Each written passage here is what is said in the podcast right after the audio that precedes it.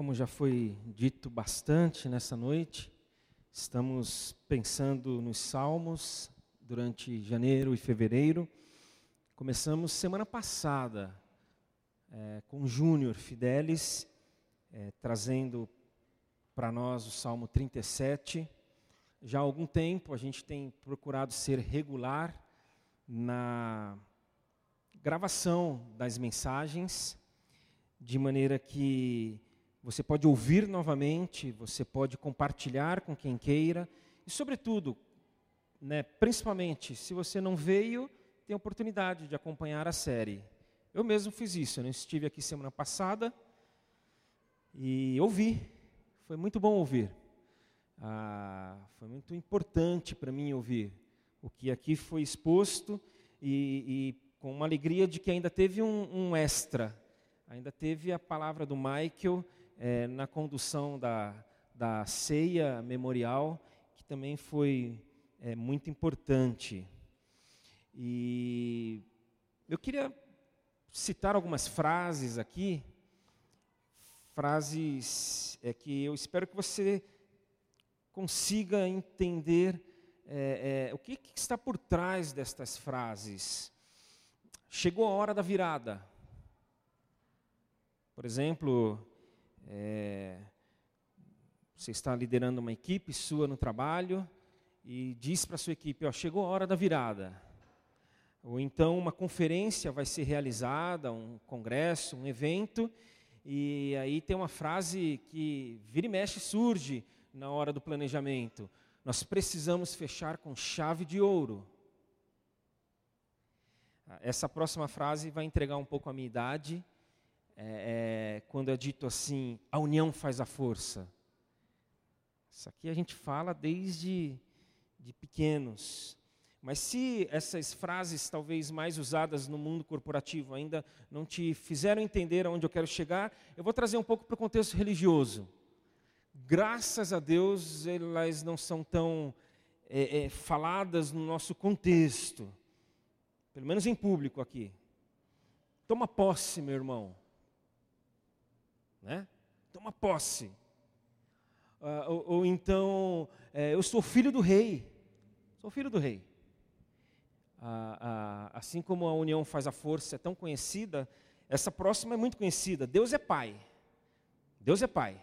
A, a gente está lá numa situação apertada, difícil, e aí a gente fala, Deus é pai, como se fosse um gatilho para aquela situação se resolver, se desenrolar e, e tudo ficar bem de uma hora para outra, porque a gente acredita que Deus é pai. Estou falando, gente, de clichês. São clichês. São frases muitas vezes vazias, repetidas, frases conhecidas por quase todos, mas compreendidas por muito poucos, porque o conteúdo é banal muitas vezes, é lugar comum, é sem originalidade, com, com, com, com bastante superficialidade. São chavões. E se tem uma coisa que a gente não encontra nos salmos, são chavões, são clichês. Citei que Júnior pregou semana passada, e eu quero crer que você vai ouvir, e você vai ouvir lá ele falando, é, de, destacando duas, três frases naquele salmo, que nós pensamos e tornamos essas frases como clichês. Não que são, não que sejam, mas a gente torna. Porque salmos e clichês não conversam. E a gente vai perceber isso, como é, o salmista hoje no Salmo 84, que eu leio agora, é, não tem nada previsível, marcadinho, quadradinho, empacotadinho, de maneira que é, é, a gente fique pensando, nossa, como isso aqui está tá tão artificial. Pelo contrário, Salmo 84, que diz, já lemos no começo, já cantamos, quão amáveis são os teus tabernáculos, Senhor dos exércitos. A minha alma suspira e desfalece pelos átrios do Senhor. O meu coração e a minha carne exultam pelo Deus vivo. O pardal encontrou casa e a andorinha, a andorinha ninho para si. onde acolha os seus filhotes. Eu encontrei os teus altares, Senhor dos exércitos, Rei meu e Deus meu. Bem-aventurados os que habitam em tua casa, louvam-te perpetuamente. Bem-aventurado o homem cuja força está em ti, em cujo coração se encontram os caminhos aplanados, o qual, passando pelo vale árido, faz dele um manancial de bênçãos e cobre a primeira chuva. Vão indo de força em força, cada um deles aparece diante de Deus em Sião.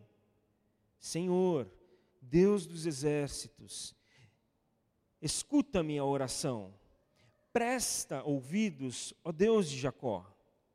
Olha, ó Deus, escudo nosso, e contempla o rosto do teu ungido, pois um dia nos teus átrios vale mais que mil.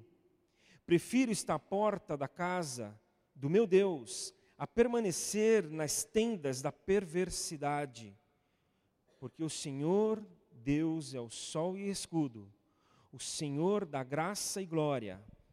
Nenhum bem sonega aos que andam retamente. O Senhor dos exércitos Ó Senhor dos exércitos, feliz o homem que em ti confia. Como eu já disse, é, nós não encontramos clichês nos salmos. É como se os clichês estivessem aqui dentro, sentados numa dessas cadeiras e os salmos chegassem. Aí os salmos iriam perguntar logo de cara para a primeira pessoa que estivesse ali na frente: onde estão os clichês? E aí a pessoa falaria: eles estão ali. E os salmos responderiam: então eu vou para o outro lado.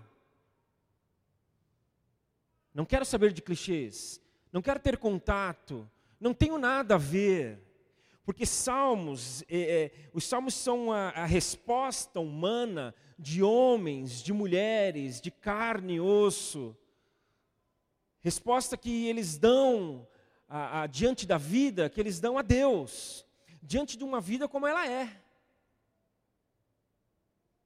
Diante de uma vida sem maquiagem. É, às vezes a Glaucia chega e fala assim: ah, eu vou, hoje eu vou sair sem maquiagem. Falo isso. Não, ela fica bonita dos dois jeitos. Mas quando ela quer, eu quero sair sem maquiagem hoje, vai. Não tem problema, está ótimo.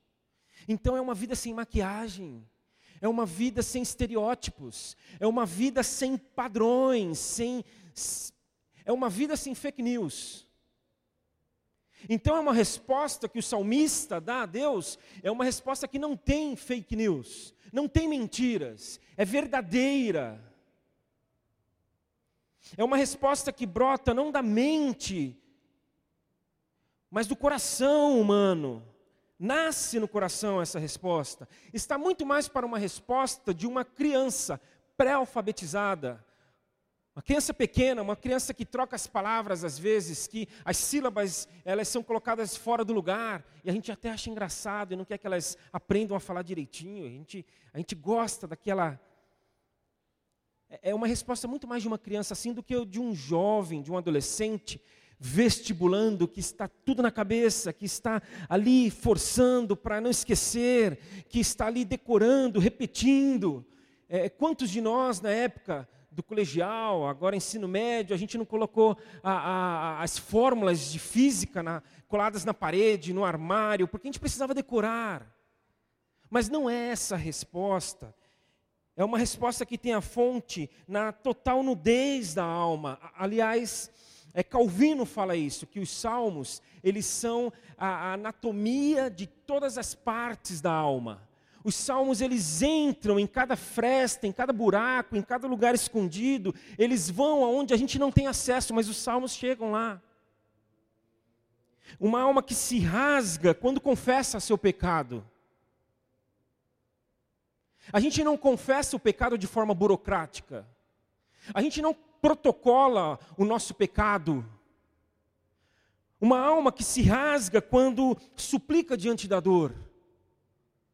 Porque se está doendo, a gente suplica. Uma alma que chora e lamenta diante da perda. que explode em euforia diante de uma conquista. Estava de férias, aí a gente tentou correr um pouco atrás aí do, do atraso e assistimos vários filmes. E um deles, o último deles, foi Uma Boa Mentira. Existe? Assista o filme depois. Uma Boa Mentira. Uma história linda, uma história tocante. E num dado momento, um jovem ali, ele recebe uma notícia, uma grande notícia, de uma conquista e ele dança, ele pula, ele se joga no chão, ele começa a rir para todo mundo. Porque explode em euforia. É uma, é, uma, é uma resposta que nós damos diante de uma intervenção divina. E nada disso é medido, é comedido. De maneira que tudo isso, dessa maneira rasgada, a gente encontra nos Salmos. Não é para menos que a Escritura traz a pessoa cujo coração está alinhado com Deus, que é chamado um homem segundo o coração de Deus, um salmista. Davi, o pequeno pastor de ovelhas que se torna o grande rei de Israel. E ele foi uma pessoa alinhada com o coração de Deus, não porque foi um cara de clichês, pelo contrário, porque foi genuíno, porque foi autêntico. Como está faltando autenticidade nos nossos relacionamentos? E quando tem, a gente acha que tem. Porque a gente acha que autenticidade é falar tudo o que se pensa. Não, eu sou autêntico, tudo que eu penso eu falo. Isso não é autenticidade. Isso é, é muitas vezes, me perdoe a franqueza, é levianidade, inclusive. É irresponsabilidade. Autenticidade é ser quem se é. É se apresentar de forma verdadeira, sincera, sincera. Na antiguidade, os, os vendedores de vasos, os vasos de barro, alguns deles trincavam, começavam a rachar, e eles não queriam desperdiçar o vaso, eles não queriam jogar fora, eles queriam lucro. Então o que, que eles faziam? Eles pegavam cera, e colocavam por dentro dos vasos. E enganavam o comprador. O comprador achava que estava comprando um, um vaso intacto, perfeito, em bom estado. Mas não, porque não era um vaso sem cera. Sincero. E esse era Davi, humano, que deu respostas em formas de canções, em formas de orações, por meio de salmos, ele e tantos outros, como este salmista aqui, como este aqui que nós lemos, que escreveu e deixa claro mais uma faceta dos salmos. Ele deixa claro que é, o salmista ele se apresenta por inteiro ao Senhor, inteireza, completo, sem nada faltando. Ele fala minha alma, Senhor. Ele fala meu coração, Senhor. Ele fala minha carne o meu corpo, Senhor. Mas é triste demais, é lamentável e, e nocivo, e tantos outros adjetivos que eu poderia é, colocar aqui, como nós vamos departamentalizando a vida. Nós vamos seccionando a vida, nós vamos nichando cada vez mais, nós vamos é, é, achando que dá para viver uma área da vida deslocada, desmembrada, é, é desconectada de outra área. A gente acha que a gente pode viver a nossa carreira é, de forma independente. Não, agora eu estou falando da minha carreira, eu estou pensando na minha carreira, eu estou focado na minha carreira. E a família? Não, a família, a família, não, não estou falando da família.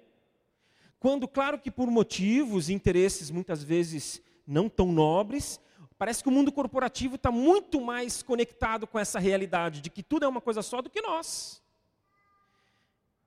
Eles chegam para você e, e, e é, é, chega para você e fala assim: é, traz uma foto, coloca uma foto, ambienta aí a tua baia, a tua, a tua área, a tua mesa. É, é, tem um dia de levar os filhos no trabalho.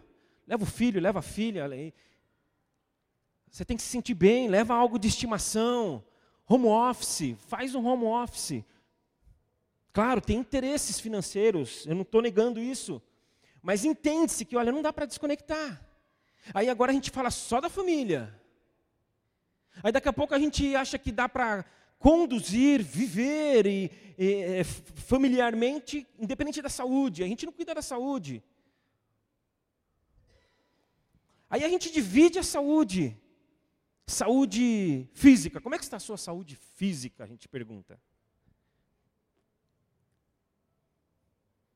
Aí a gente divide a física da emocional. E a sua saúde emocional vai bem? Quando não, a gente fala da saúde espiritual e a gente conecta muitas vezes a saúde espiritual à igreja. É legal fazer parte de uma igreja, estarmos aqui, termos os nossos, as nossas interações entre domingos, mas a gente associa a vida espiritual com a igreja. O pior de tudo, a gente acha que Deus também é um departamento que Deus também é uma caixa nisso tudo, é uma gaveta, em que a gente coloca ali as caixas numa prateleira, e aí tem carreira, família, saúde, diversão, Deus. Ah, mas é Deus, a gente pode ir lá em cima na prateleira, né? na mais alta. Pelo menos isso a gente faz. Aí eu me lembro de, do meu sobrinho, o mais velho dos sobrinhos da família. Tinha seus três anos de idade. Chega um bilhete para o pai dizendo: Olha, João Vitor bateu num amiguinho da escola. Aí o pai, claro, responsável, foi conversar com ele. João Vitor, chega aqui, filho. Estou é, lendo aqui, o papai está lendo que você brigou, bateu um amiguinho da escola, como é que foi isso? Pai, o negócio é o seguinte, pai, você está vendo aqui, ó, a gente tá, é, tem a estante, estava na sala de casa. Tem a estante aqui e a TV, pai, a nossa TV aqui. Sofá, você está sentado aí agora. Pai, aqui é a nossa casa, isso aí é coisa da escola, pai.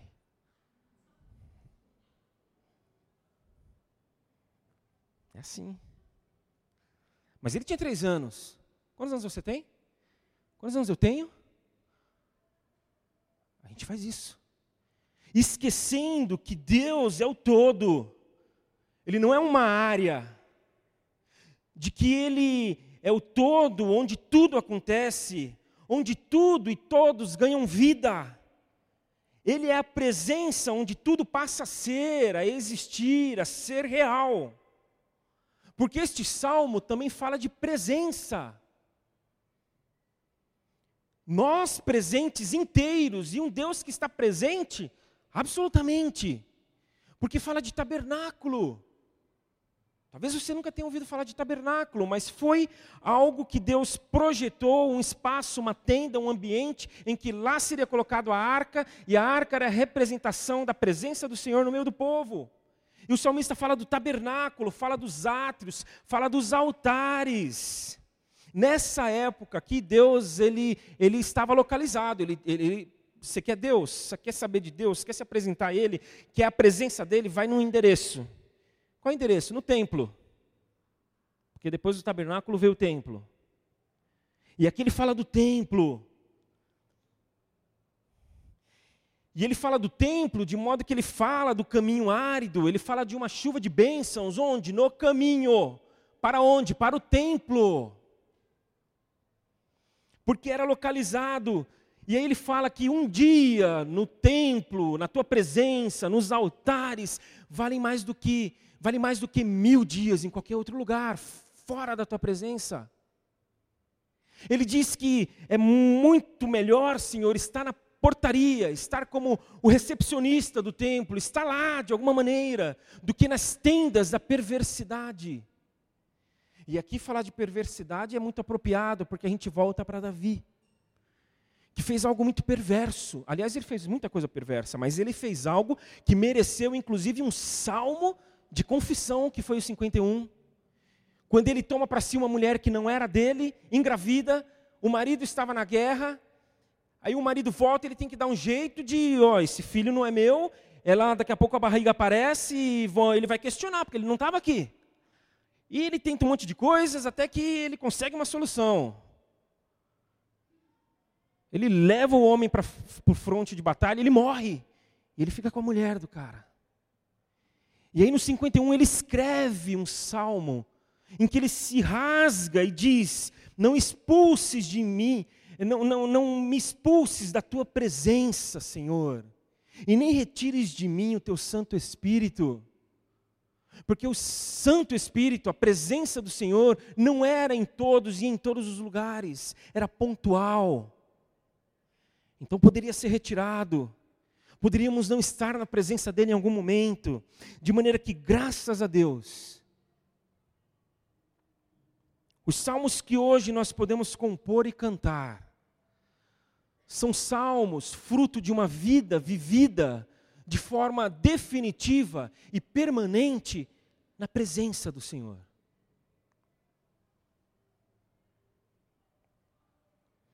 A gente está aqui. E a gente não vai sair da presença dEle. A gente não vai sair por aquela porta e a gente só vai voltar para a presença dEle quando aqui estivermos, quem sabe semana que vem. É o tempo todo na presença dEle graças a Cristo, graças ao Espírito Santo, de maneira que não há ausências, não há rupturas. Existe uma teologia que fala isso, que se você peca, o Espírito Santo sai de você. Se você confessa, ele volta. Imagina que loucura, o Espírito Santo ia cansar. Ia ficar, ah, e sai e volta, e sai e volta. Isso na vida de todo mundo? Isso não, não faz nem sentido. Então não tem rupturas, não tem pausas, não tem intervalos. E um amigo disse uma coisa preciosíssima. Ele falou que a Bíblia não fala o que é felicidade. Nós podemos vasculhar a Bíblia e nós não vamos encontrar felicidade é. Mas a Bíblia fala e apresenta gente feliz. Quem é feliz? E o salmista fala quem é feliz. Feliz, bem-aventurado é aquele que está na presença do Senhor. E feliz é bem-aventurado aquele que está na presença do Senhor, porque está na presença do Senhor o tempo todo. Aliás, o Senhor está na nossa presença o tempo todo. Por isso nós somos felizes e bem-aventurados. Mas nós não estamos na presença dele o tempo todo. Ele está na nossa. Mas a gente, às vezes, ó. E esse é o grande desafio. E por isso que eu trago esse salmo hoje, no começo do ano, para que cientes, conscientes de que Ele está presente o tempo todo, nós possamos o máximo possível também estar presente para Ele. Presente sem departamentalizar a vida, isso não existe, gente. Isso é um equívoco. Isso é uma distorção, isso é infantil, isso é antibíblico. Inteiros. E sem sonegar nada. Porque me parece que, se não todos, mas alguns de nós, se nós pudéssemos, e, e se é que a gente não faz isso, a gente chegaria para Deus e falaria: o negócio é o seguinte, Senhor Deus, mais ou menos o que o João Vitor fez com o pai dele. Pai, o negócio é o seguinte: esse negócio da escola, faltou ele falar, pai, deixa que eu resolvo. E a gente chega para Deus e fala: Senhor, isso aqui deixa comigo. E a gente sonega. A gente, a gente finge. E aí a gente está fingindo diante do Senhor, e o Senhor olha para nós com essa cabeça e fica: Marcelo, que hora você vai parar com isso aí?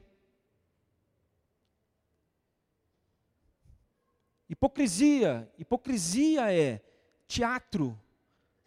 É, é, é, é você dramatizar na frente do Senhor. Então que o desafio seja, se, sabendo que Ele está presente o tempo todo, nós possamos estar também de forma inteira, com todas as nossas incongruências, com todas as nossas incoerências, com todos os nossos paradoxos, com toda a nossa confusão interna muitas vezes. E, gente, eu, eu falo isso com tranquilidade, porque é, você não é diferente de mim. E nós temos isso. Paulo já disse isso. Quando ele falou que aquele, o bem que ele quer fazer, ele não consegue fazer. E o mal que ele não quer, ele faz. Que nós possamos nele, em Deus, porque aqui fala de casa, fala de ninho. Nele, nossa casa, nosso ninho, nosso refúgio, nossa acolhida e segurança, alimento, condições para existir e viver. É, repare bem, amanhã de manhã, é, seja qual for o horário que você vai acordar, na hora que você acordar, se você prestar atenção, quando você abrir o olho, vai ter algo diante de você. Calma, não se assusta, é uma ilustração, gente. É a misericórdia do Senhor, vai estar tá lá.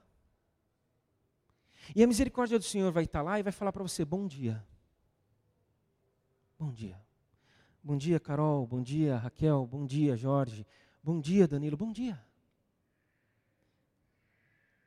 E quando eu falar bom dia para você, você pode ter uma certeza de que você vai estar sendo colocado no ventre do Senhor. Também não se assuste, calma, eu vou explicar. Misericórdia tem a ver com ventre, em que Deus é, é assim como uma mãe coloca o seu, tem o seu filho no seu ventre e alimenta o seu filho, e lá ele é gerado, lá ele é cuidado, protegido, alimentado. Deus faz isso conosco todas as manhãs. Ele nos coloca porque ele sabe que somente no ventre dele a gente vai conseguir viver aquele dia.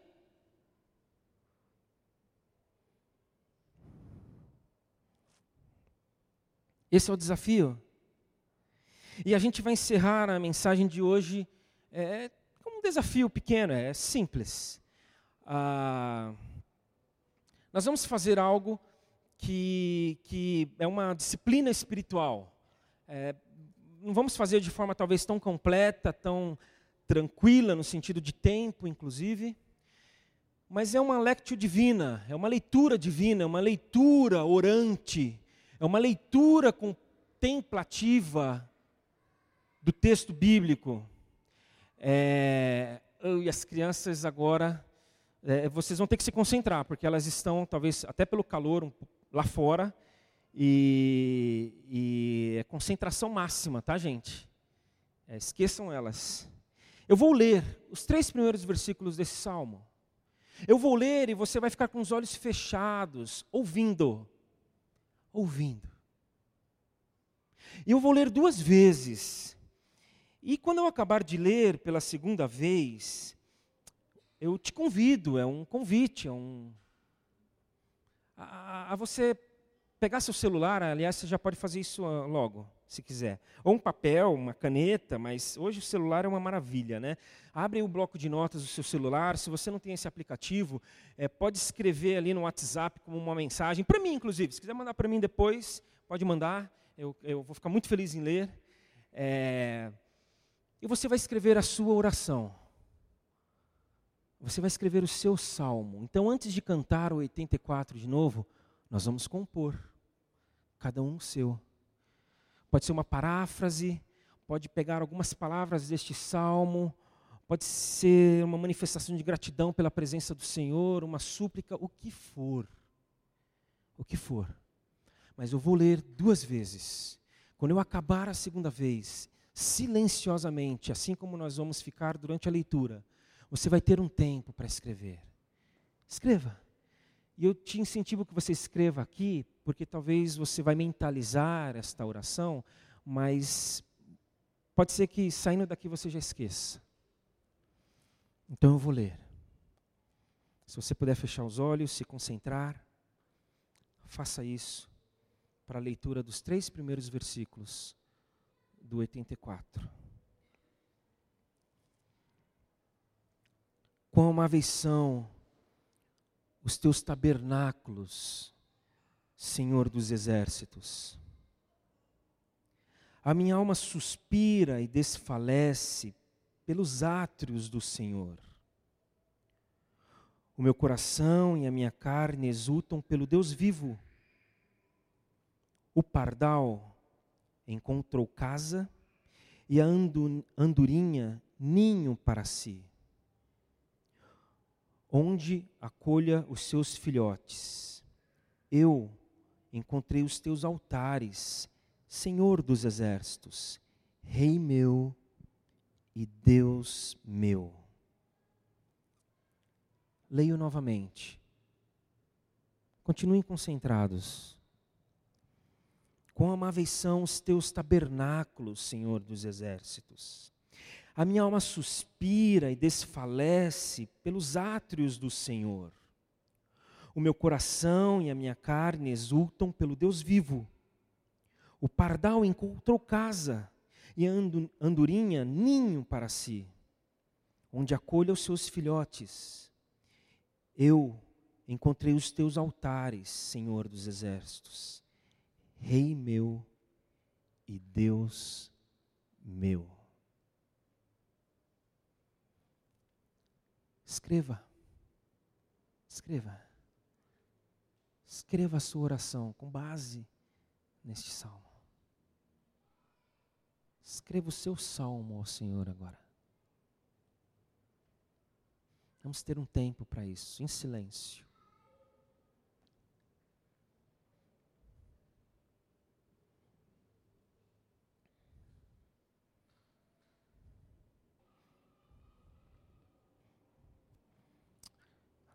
Alguns já acabaram, você pode também ter o seu tempo aí para finalizar. É interessante que algumas pessoas chegam e dizem assim: Nossa, eu gosto de uma igreja um pouco menor em termos de pessoas, porque por isso ou por aquilo outro, as pessoas dizem os seus motivos. Nós temos o nosso grupo, temos pela manhã, temos à noite. Deus traz quem Ele quer e Ele é, tem o número que ele quer, esse não é o nosso foco. Mas enquanto temos um número como o nosso, é possível a gente fazer isso aqui, isso é muito legal. E não só escrever, mas ler alguns salmos agora também. Se você me conhece um pouco, você já sabia que eu ia pedir para que alguns lessem, certo? Então nós vamos ler. Alguns. Então que, se você quiser ler, Faça um sinal, eu vou até você com o microfone e leia. Leia a sua oração. É, para que a gente possa dizer amém junto com você. De manhã alguns leram, foi gostoso, foi especial. Então quem quiser levanta, faça só um sinal, por favor. E aqui, por favor. Disse Jesus: casa do meu pai há muitas moradas. Disse Jesus: Eu sou o caminho. Permita-me morar em tua morada. Embora eu seja indigno, estou sem casa e sem caminho, mas sei que tu é o caminho e a promessa da morada do Pai. Amém. Quem mais?